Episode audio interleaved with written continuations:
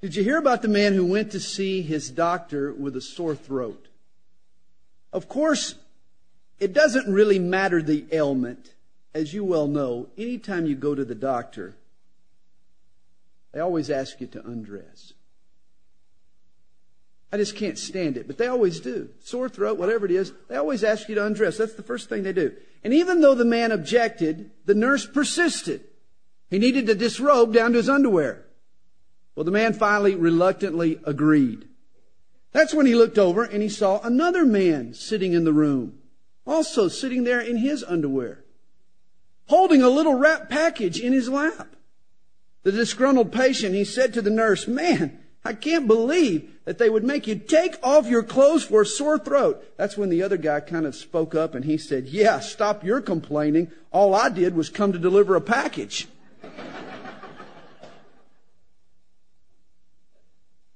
Well, for the next three Bible scans, we're going to visit the doctor. We're going to be visiting Dr. Luke.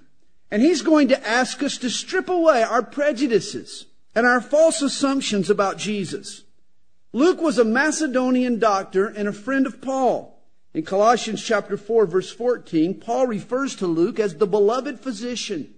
Many Bible scholars believe that Luke traveled with Paul in order to treat the infectious eye disease from which he suffered. Luke's gospel portrays Jesus from a doctor's point of view. It's full of medical terminology, details about his humanity that only a doctor would notice. Luke agreed that Jesus was God, but he also saw Jesus as the man of all men. In addition to being a doctor, Luke was also a historian. During the two years that Paul was in prison in Caesarea, Luke stayed there in Galilee and researched his gospel. He traveled throughout Galilee as well as Jerusalem, interviewing eyewitnesses, investigating reports. And in verses 3 and 4 here of chapter 1, Luke addresses his gospel. It seemed good to me also, having had perfect understanding of the things from the very first, to write to you an orderly account, most excellent Theophilus, that you may know the certainty of those things in which you were instructed. Apparently, Theophilus was a new believer, and Luke wanted to write him an accurate and an orderly account of Jesus' ministry. Legend has it that Theophilus was an ugly man. Matter of fact, when he was born, the doctor said, This is the awfulest looking baby I've ever seen. Theophilus and the name just stuck. Theophilus.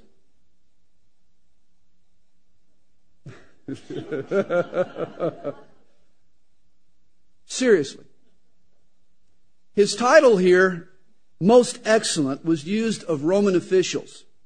And scholars believe that Luke and its sequel, the book of Acts, was probably written as a part of Paul's legal defense before Caesar.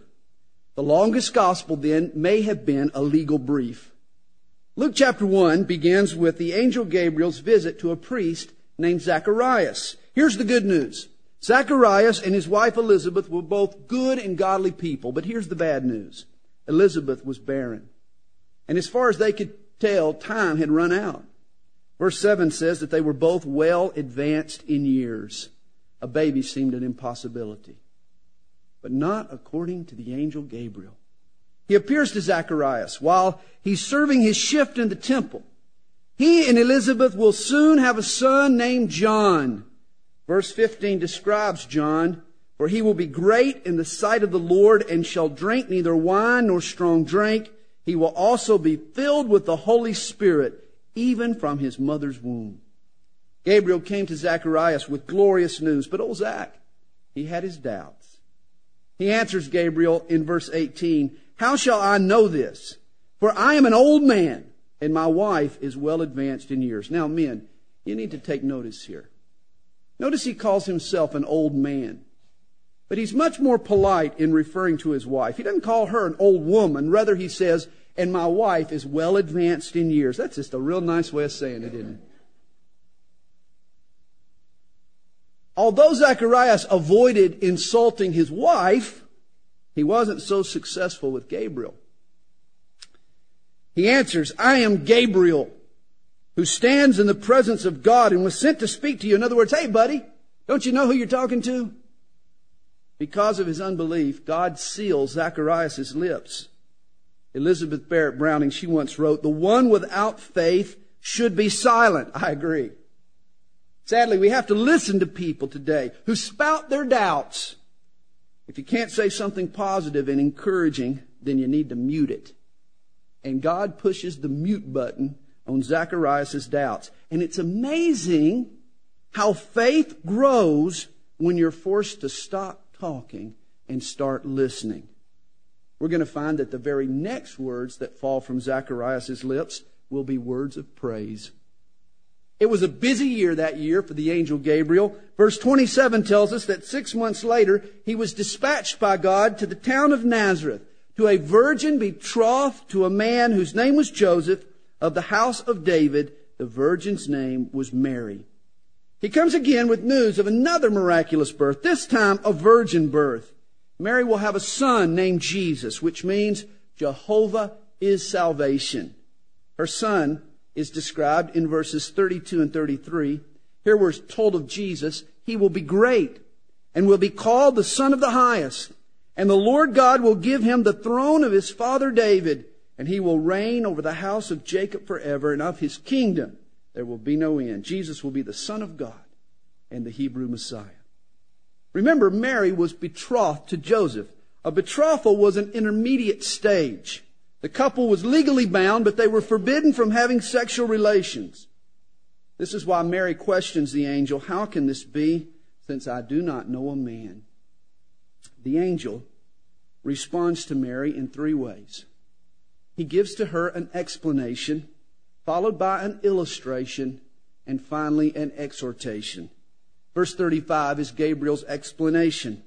The Holy Spirit will come upon you and the power of the highest will overshadow you.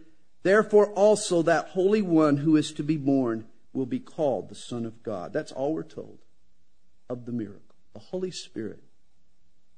The power of the highest will overshadow you. Guys, you try to figure this out, and you'll blow a fuse. God's miracles, though, aren't to be figured, they're to be believed. They're to be trusted in. When you can't figure, you need to have faith. He then brings up Elizabeth, another miracle birth, which is the illustration. And then finally, verse 37 is Gabriel's exhortation for with God, nothing will be impossible. Do you believe that? What a wonderful verse. What a wonderful promise. For with God, nothing will be impossible. Pastor Chuck says, that the two most important verses in the Bible are John 5 verse 30, I can of myself do nothing.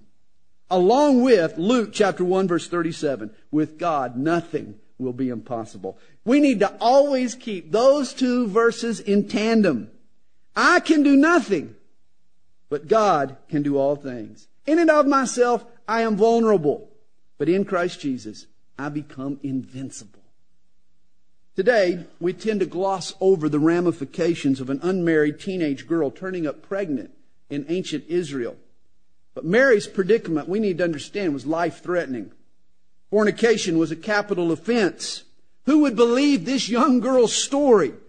That to me makes her response all the more incredible.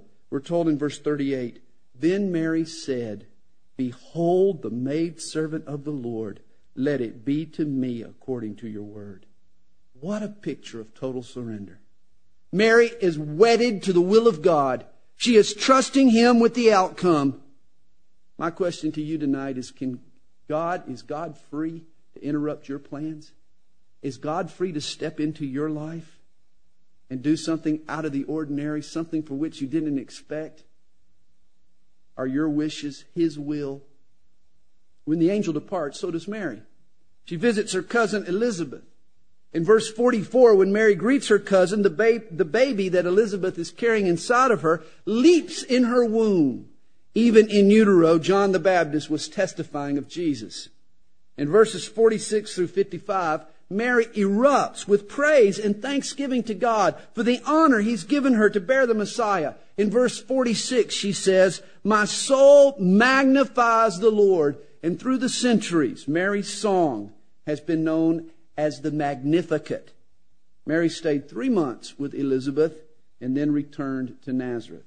When Elizabeth gives birth, everyone expects her and Zacharias to name their son after his father, Zacharias Jr. But remember the angel's instructions. His name was to be John. And so old Zach, who still can't talk, he asks for a writing tablet. And the moment he writes down, his name is John, the Lord loosens his tongue and opens his lips, and Zacharias begins to praise the Lord. In verses 67 through 79, Zacharias prophesies of the Messiah and the role that his son John will play in Messiah's ministry. John will prepare the way for the coming of the Messiah. It's interesting that in verse 78, Jesus in the prophecy is called the day spring, or literally the sunrise. I love that name for Jesus. Hey, this world that we live in, it's shrouded in darkness. But Jesus is the first glimmer of morning light. A new day dawns for those who trust in Him, who put their faith in Him. In Luke chapter 2, verse 1, God solves a 700 year old dilemma. 700 years earlier, Micah, the Hebrew prophet, foretold that Messiah would be born in the town of Bethlehem. Now, Mary is about to deliver her son, and she's 100 miles away from the God appointed maternity ward. Trust me, a still small voice is not enough to prompt Joseph to pack up his waddling wife for a three day donkey ride. It's going to take more than a still small voice. It's going to take nothing less than a royal edict. And that's exactly what God supplies. The Caesar in Rome, who thinks he's inflating his ego, who is trying to demonstrate the vastness of his empire, he orders a census. And everyone is required to go back to their hometown. Isn't it interesting? The Caesar thinks he's so mighty. He thinks he's the ruler of the world and he's going to show you the vastness of his empire by this census, but in reality, he's just a puppet on the string. The shots are being called in heaven, not Rome. You remember that. The shots are still being called in heaven, not Washington or Moscow. His order causes Joseph and Mary to head to Joseph's hometown of Bethlehem. Of course, when they arrive, there's no one there to roll out the red carpet. Instead, doors begin to slam in the couple's face. Jesus is born in a barn because there was no room for him at the Econo Lodge. Imagine, imagine, there is no room for the Son of God. It reminds me of the Jewish lady who was trying to get a hotel room in an extremely anti Semitic area of New England. The sign said vacancy, but she kept going in and getting turned down. Finally, one clerk was honest with her. He said, Ma'am, I'm sorry, but we don't rent to Jews here. Well, Mrs. Rosenberg, she answered, But I'm a Christian. I've converted to Christianity. He didn't believe her, but he agreed to test her to see if it was true. He said, Okay, why then do you celebrate Christmas? She said, Well, it's Jesus' birthday. Huh. Well, where was he born?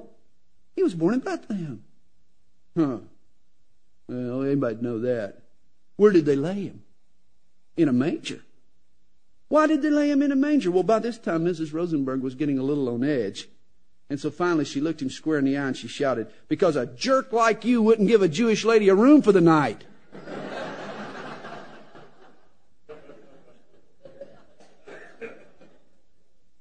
Now I want to ask you, are you being a jerk?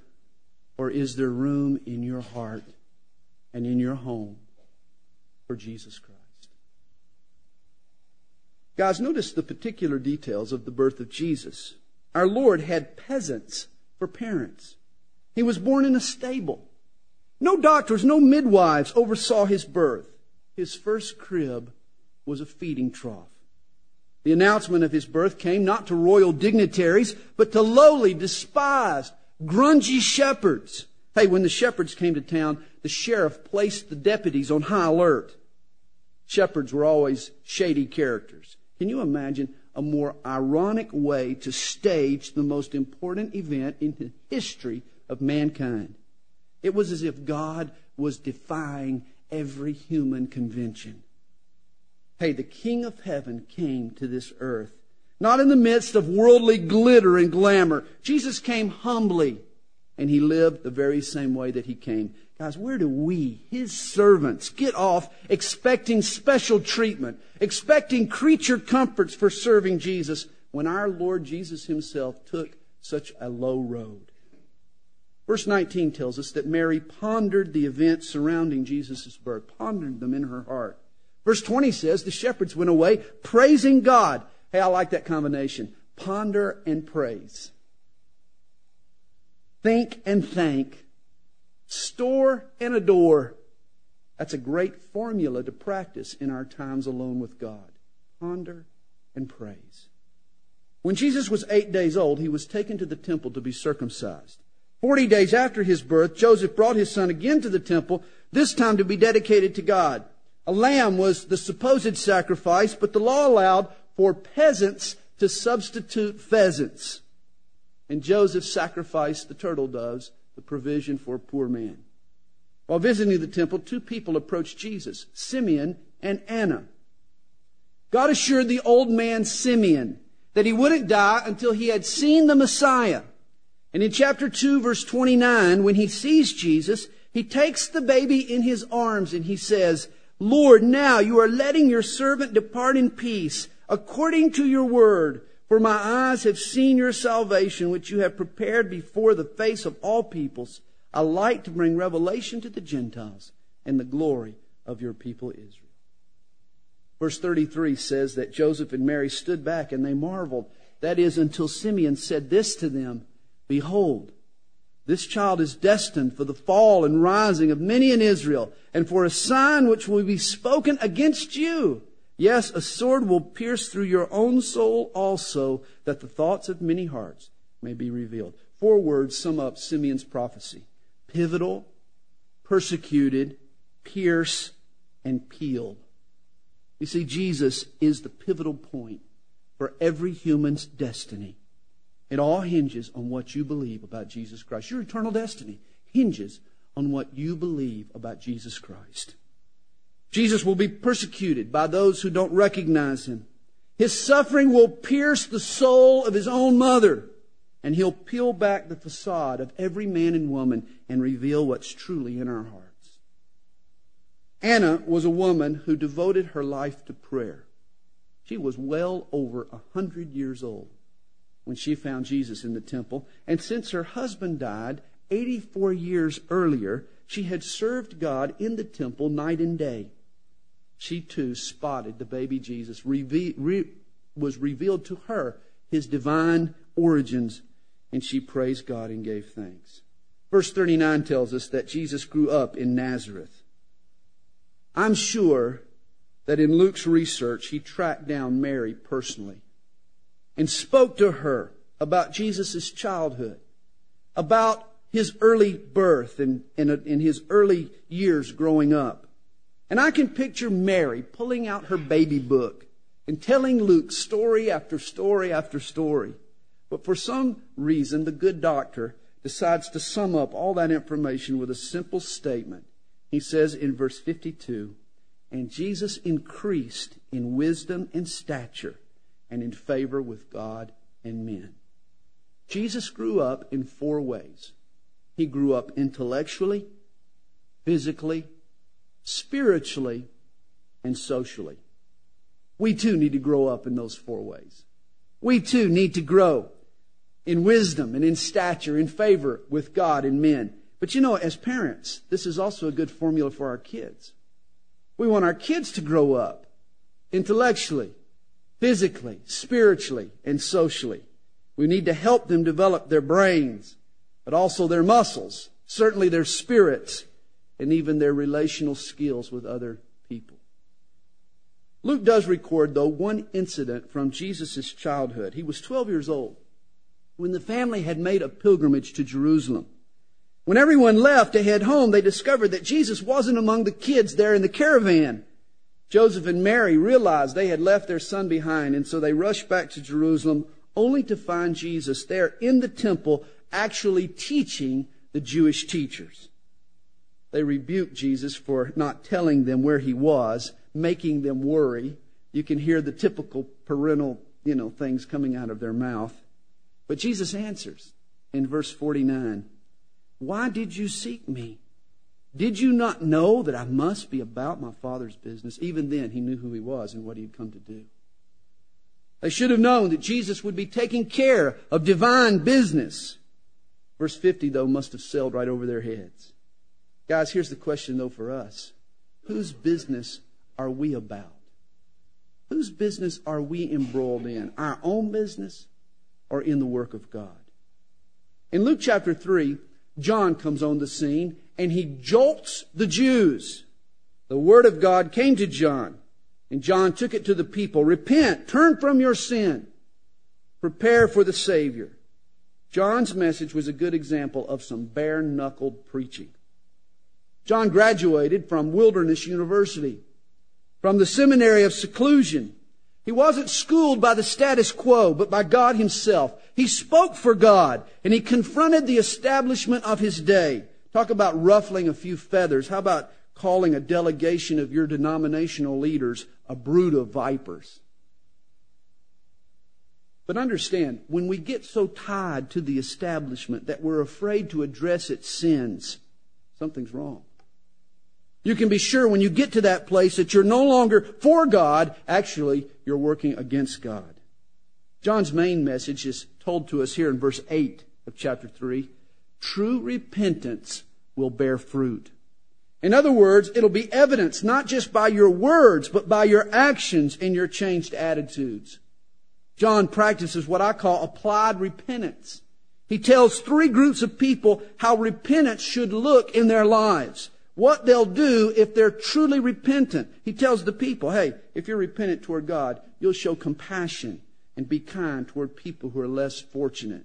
He tells the tax collectors, hey, a repentant attitude produces fair play. You won't collect a cent more than you're required to collect. And he tells the soldiers, if you're truly repentant, you won't be out intimidating others or accusing people falsely. You'll be fair and good toward people. John made it clear that he was not the Messiah. He says to the crowd in Luke chapter 3, verse 16, I indeed baptized you with water but one mightier than I is coming, whose sandal strap I am not worthy to loose. He will baptize you with the Holy Spirit and fire. You see, John's baptism spoke of repentance. He stirred up in his followers the desire to change, but you see, he was unable to effect that change. Jesus, though, baptizes us with the Holy Spirit. Jesus not only gives us the desire to change, but he gives us the power to change. That's the difference. You know, in the early days of NASA, the challenge of space travel was generating an upward explosion strong enough to break the downward pull of Earth's gravity. This is our challenge as believers. How do you break the downward pull of sin? There's only one way. We need the upward explosion of the Holy Spirit. We need to ask Jesus to baptize us with the Holy Spirit.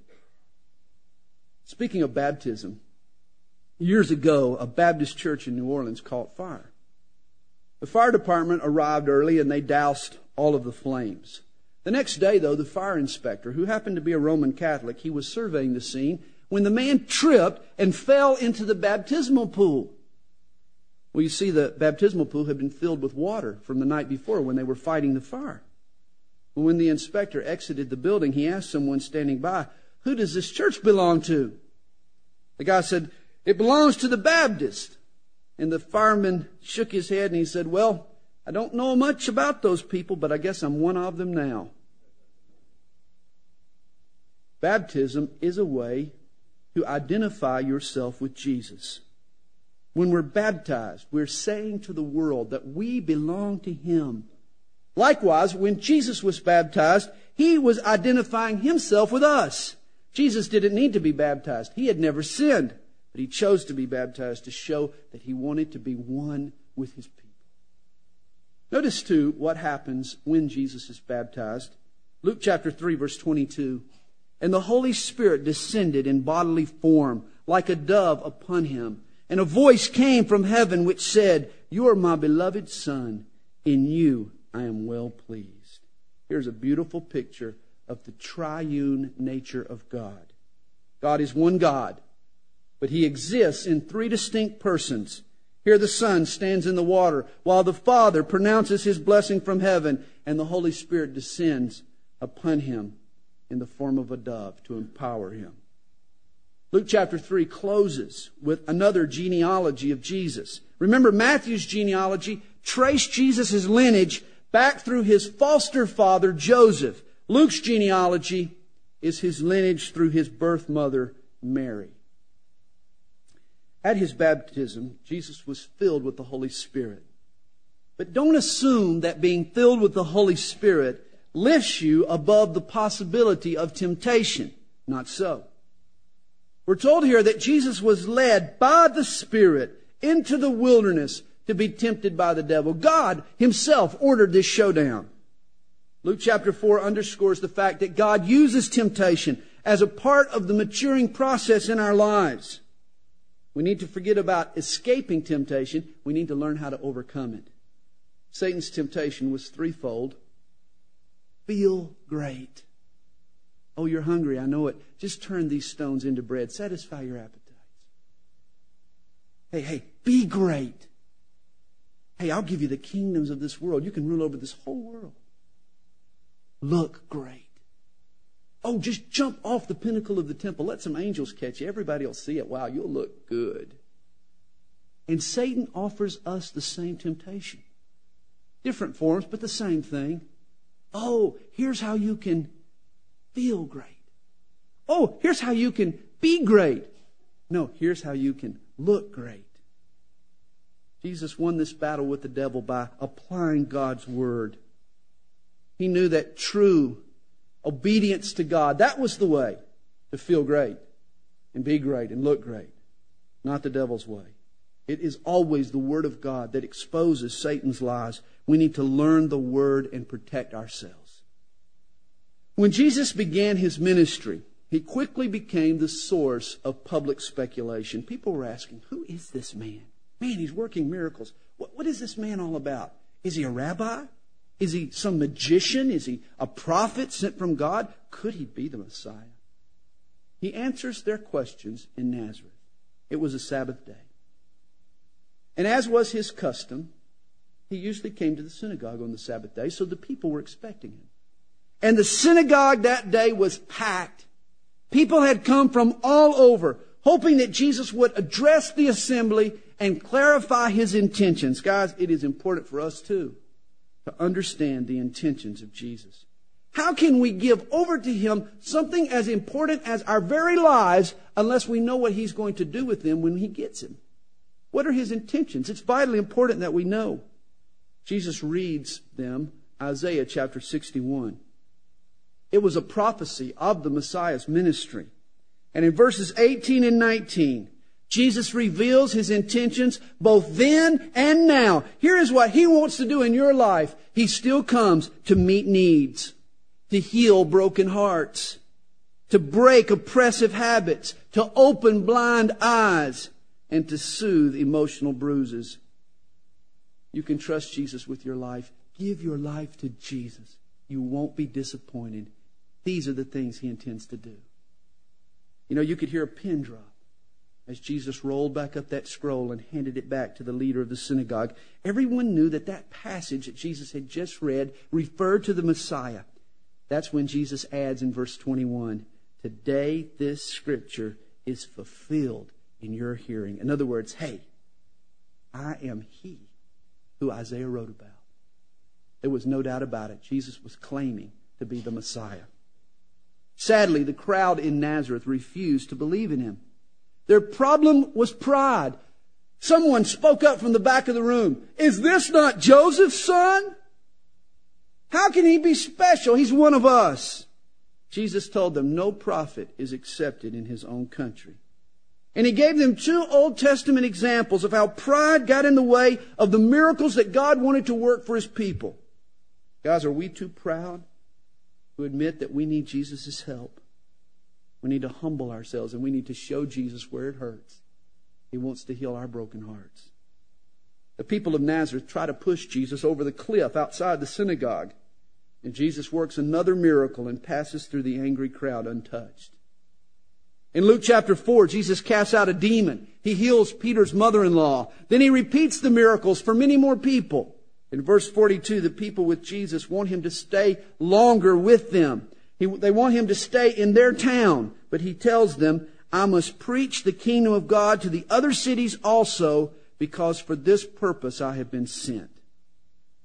Understand, Jesus knew the musts that God had placed in his life. And he refused to let other people distract him from those musts with their demands. Jesus refused to be distracted. He refused to be diverted from the purpose for which he had been sent. You know, I have found that this is one of the biggest challenges in ministry. People always want you to take their crisis and make it your emergency. Campus Crusade for Christ publishes a booklet called The Four Spiritual Laws. The first law in the booklet states God loves you and has a wonderful plan for your life. But here's a little takeoff on that law number one God loves you and people have a wonderful plan for your life. when the demands of people conflict with the commands of God, we need to refocus on the musts that God has set for our lives. What are the musts in your life? There are a lot of extracurriculars, but what are the musts that God has called you to? Don't be distracted from them. Love people, certainly. Serve other people, but don't be enslaved by their demands. In Luke chapter 5, Jesus finishes his teaching and he takes his disciples fishing. Now, I got to admit, I'm not much of a fisherman, but I would have loved to go on fishing with Jesus. Speaking of fishing, did you hear about the two guys that were out fishing on a Sunday morning. After a couple of hours without a bite, one of the guys says to his buddy, he says, Man, he says, I'm starting to feel guilty. That I should have gone to church this morning. His, his buddy sort of responds, Yeah, you know, I, I feel that way too, but I couldn't have gone to church anyway. My wife is at home sick.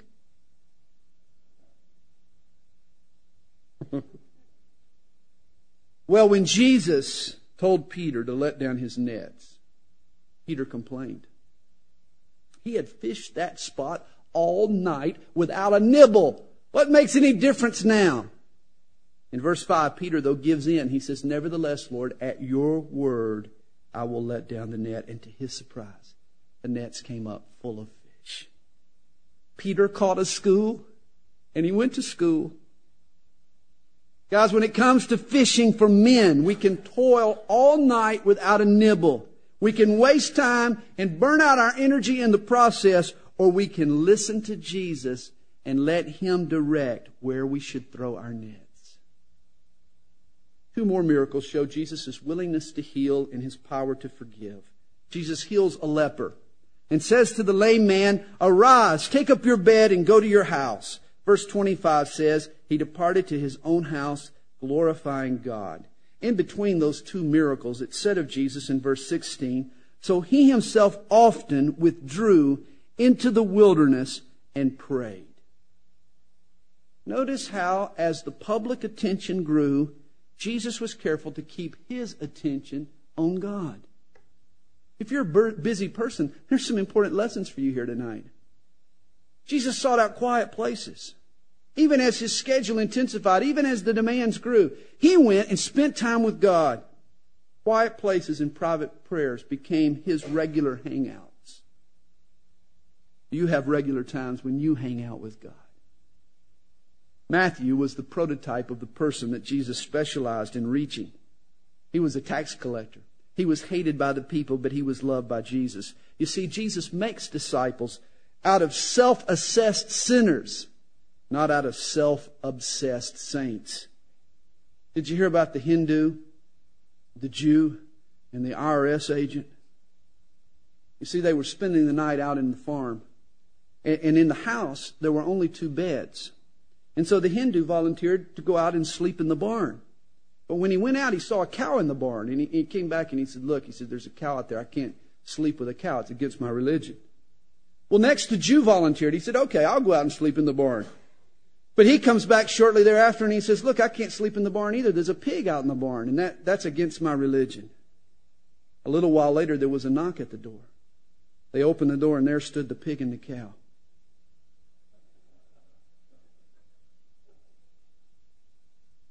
Levi was a despised tax collector. And yet Jesus loved him and wanted to add him to his family. Judaism was an old wineskin. It had become a brittle, unbending religious structure that contained the status quo, but certainly not the Spirit of God.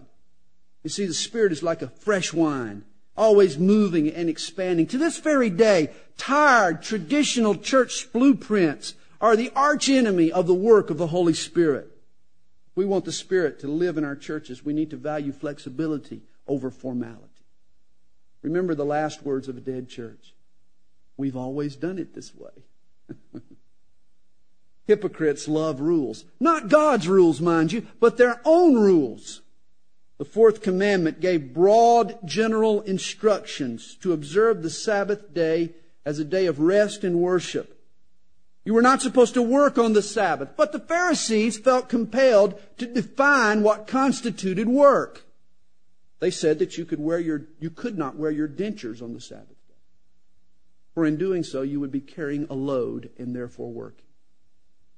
They said that you could spit on the Sabbath day as long as you did not scuff your spit with your heel of your shoe, or you would be cultivating and watering the soil, therefore working. It's been said of the American legal system, we have 35 million laws trying to enforce 10 commandments. That's also a good description of Judaism.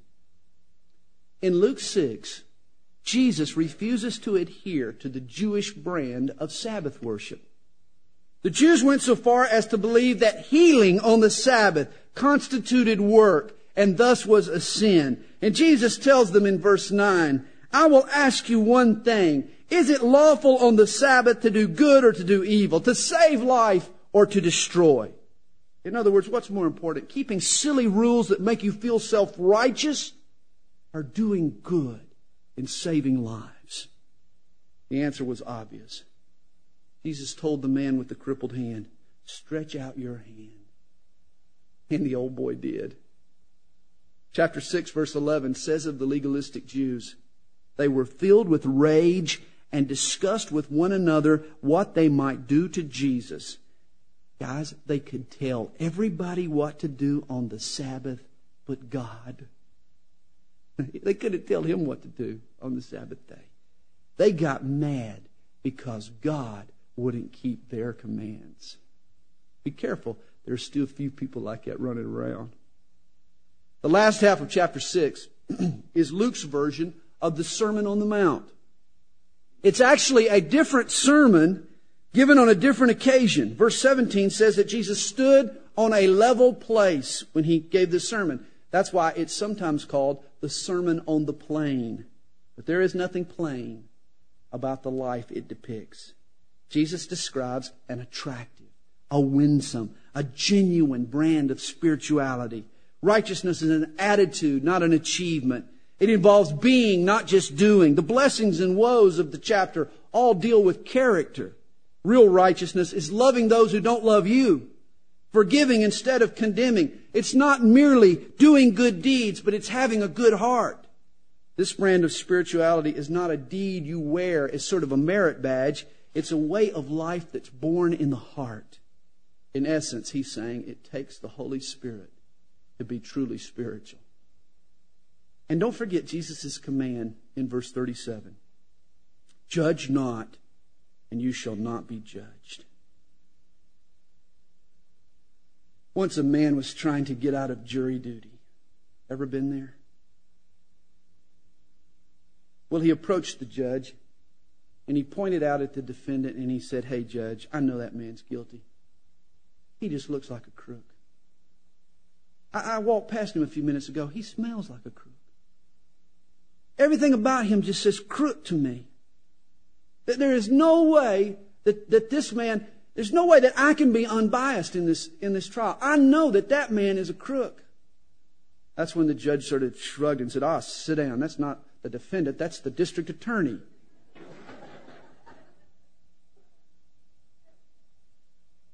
hey, we make huge mistakes when we make superficial judgments. Get the two by four out of your own eye before you try to remove the toothpick from your brother's eye. Let me close with a verse that appears only in the book of Luke. Jesus says to us in verse 38, Give and it will be given to you. Good measure, pressed down, shaken together, and running over will be put into your bosom. For with the same measure that you use, it will be measured back to you. In other words, you determine the portion of your blessing by the proportion of your gift. Father, we love you. We thank you for your word tonight. We thank you for the word of God and the Holy Spirit who is our teacher. And we pray, Lord, that we would take heed to the promptings of your Spirit tonight.